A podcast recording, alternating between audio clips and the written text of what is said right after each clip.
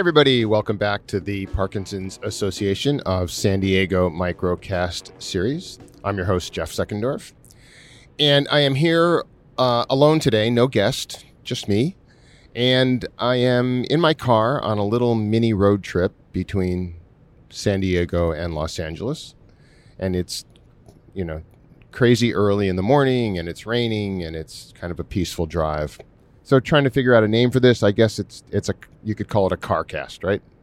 So you may hear some background noise because of the car, but it, it's a time for me to think and and get my thoughts out. So I wanted to talk for a few minutes this morning about the upcoming Victory Over Parkinson's Japan trek that's happening with uh, our local nurse practitioner, Sherry Gould, and a team of 16 very intrepid explorers who are heading for uh, the Kumano Kodo in Japan in May this year to do a trek that, for some people, seems harder than they can possibly do.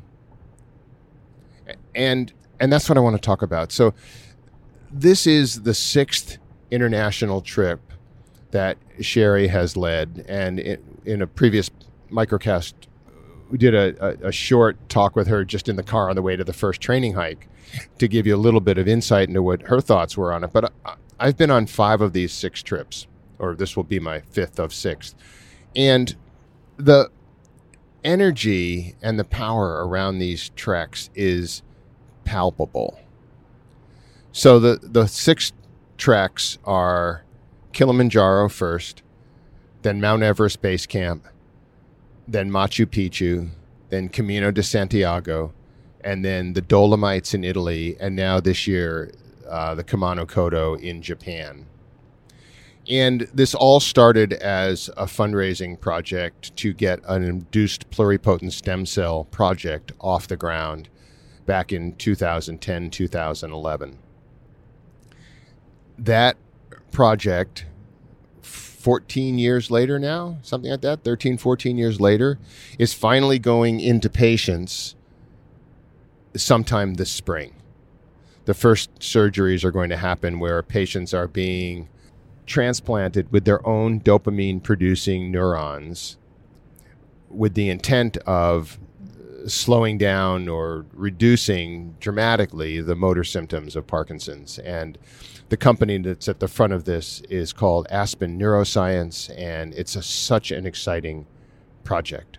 So these treks started as fundraising treks for that project and are still doing that. But more importantly than the fundraising aspects are the fact that the, the treks have taken on this amazing life of their own as an opportunity for people with Parkinson's disease to do something beyond their limits. These are hard treks. Like Mount Everest Base Camp, it's at 17,600 feet. It was a three week trip. It was in the mountains of the Himalayas. And, you know, 10 people, three with Parkinson's, set out on this thing. And it was incredible to watch people, you know, who in some cases are challenged by just getting up in the morning, you know, do these incredibly hard days. And this has been the case trek after trek after trek. They have just been amazing. We had close to 30 people on the Machu Picchu trek. Walking to 15,300 feet, I think was our high point, and then down into Machu Picchu over the course of about six days. And again, people at every single stage of Parkinson's disease, from newly diagnosed and doing really well to people who have had Parkinson's for 10, 15 years who are starting to struggle physically, but still push themselves to this incredible, incredible limit. On the Camino de Santiago trip, again, close to 30 people. And again, people with every imaginable stage of Parkinson's disease. And again, people pushing themselves beyond their personal limits.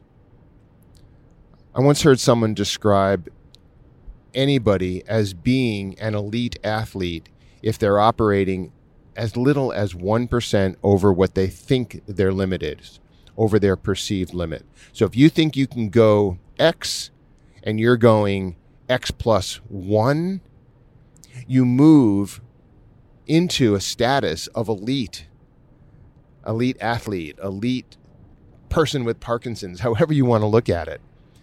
But to watch this from a perspective of working with people with Parkinson's, but not having Parkinson's disease, but seeing the amount of energy and the desire and the drive to move forward every single day, no matter how hard the walk is, no matter how hard the hike is, no matter what the elevation, no matter how much gain there is, no matter you know what the food is, no matter what the the living situation is, you know whether we're in cushy hotels or crappy tents,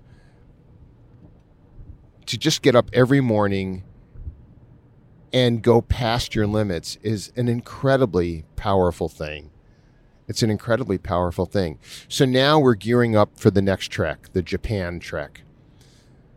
This is a little known trek. It's one of only two caminos or pilgrimages that are World Heritage Sites. And we have 16 people, and I don't know exactly how many have Parkinson's, but I think it's five or six. And a few of them are in this stem cell replacement trial that's going on now with Aspen. And we've just started the training hikes. So once again, now I'm getting the opportunity to watch people walk past their limits.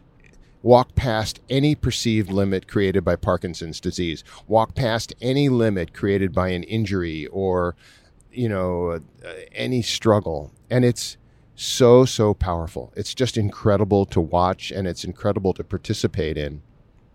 So, we're going to be bringing you microcasts from the trail, from the training hikes that happen in and around San Diego, from the training weekend that we're going to be doing up in Idyllwild, California in April, and then from the trek in Japan throughout.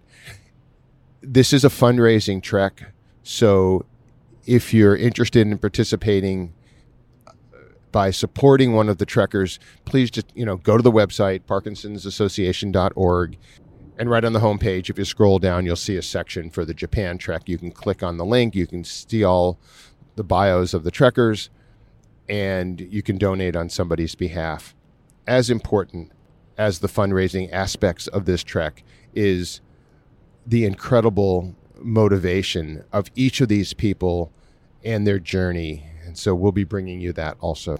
So I just wanted to keep this Japan trek in the forefront of everybody's mind and um, and look forward to many, many more microcasts uh, around this in future treks. So, as always, subscribe to the podcast, leave us a rating and review, and, uh, and thanks for listening. And we will talk to you on the next one. Okay, thanks, everybody.